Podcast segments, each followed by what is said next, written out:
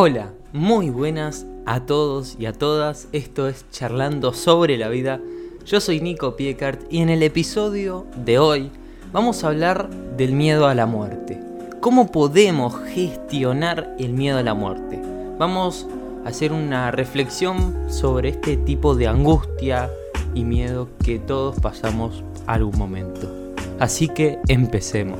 El miedo a la muerte es natural y responde al instinto de supervivencia que nos caracteriza como seres vivos. Es una emoción primaria provocada por un peligro real o supuesto.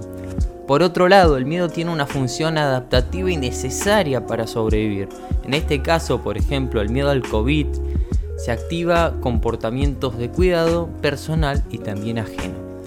La pandemia nos ha presentado sin previo aviso una realidad tajante sobre la posible cercanía de la muerte a nuestras familias, incluso a nosotros mismos y la sociedad actual difícilmente sabe gestionarla, puesto que no estaba preparado para esto.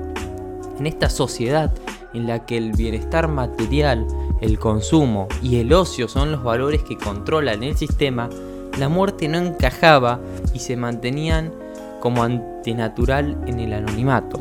Vamos a hablar del miedo a la muerte y su impacto en la sociedad.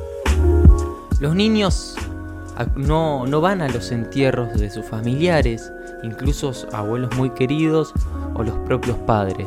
Existe como una burbuja ficticia de protección creada por los adultos que priva a los niños de la toma de la conciencia de la muerte e incluso de la despedida de sus seres queridos, ritual necesario para cerrar correctamente el ciclo del duelo todo este oscuratismo pedagógico en nuestra sociedad actual ha disparado una respuesta emocional de las personas que muchas veces llegan a somatizarse, llegando en algunos casos a desarrollar una ansiedad grave, una depresión o la pérdida de habilidades adaptativas adecuadas ante situaciones de estrés como es la muerte de un familiar, de un amigo, de un compañero.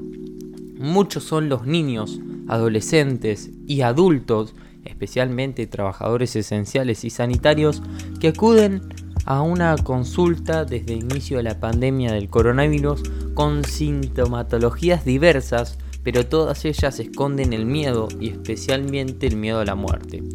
Se ha disparado el miedo a la muerte de los seres queridos y de la propia muerte, pero ¿estamos hablando solo de la muerte como un hecho que forma parte de la vida? No, hay muchas ramificaciones.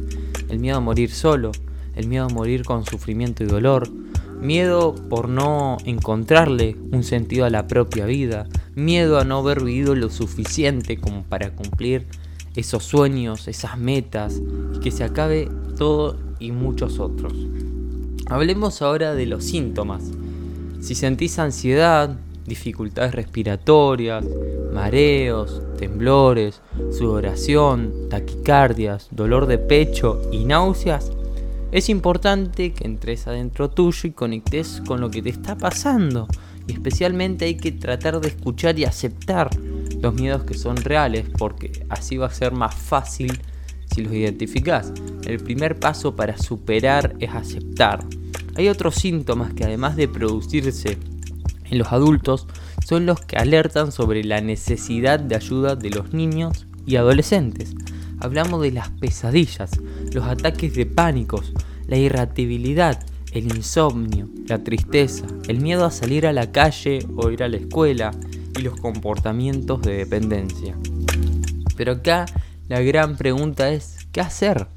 La mejor forma de superar el temor a enfermar y morir es hablar de eso, el sufrimiento en silencio puede enquistarse y mermemar nuestra calidad de vida o de la persona que sufre ese miedo.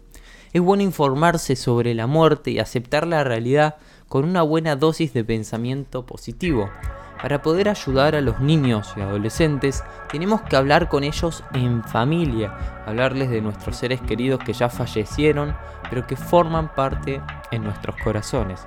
Esto le va a dar un sentido de pertenencia al sistema de familia y un sentido temporal, algo que se necesita para encontrar un poco de paz en el momento que estamos pasando y el contexto Y sobre todo, es absolutamente necesario escuchar con interés lo que piensan al respecto, sus miedos y sus fantasías sobre la muerte, qué piensan, qué sienten, qué esperan de la muerte. Los peores temores no son los que vienen dados por la vida, los peores temores son los imaginarios. Para afrontar el fallecimiento de un ser querido es fundamental realizar un ritual de despedida, compartir con los niños estos rituales y fortalecer la cohesión con la familia y con los amigos. Todos pasamos en el mismo marco alguna vez, todos se nos muere alguien, nos vamos a morir todos y es importante saber y pensar, informarse acerca de la muerte. En este momento histórico muchos callan el dolor, su miedo y su impotencia sin saber qué hacer con esas emociones y no saben que los mata por dentro poco a poco. Si pasaste una muerte, no dudes en buscar ayuda si la necesitas, si estás escondiendo todo y no tenés alguien para decirlo, es importante que lo digas. No estás solo, no estás sola. Si necesitas acompañamiento profesional, no dudes en ponerte en contacto con un psicólogo. Eh, y hay que tratar la muerte, hay que investigarla, hay que pensarla, hay que hablarla, porque eso nos libera. Así que hasta acá el podcast de hoy, nos vemos en el próximo y chao.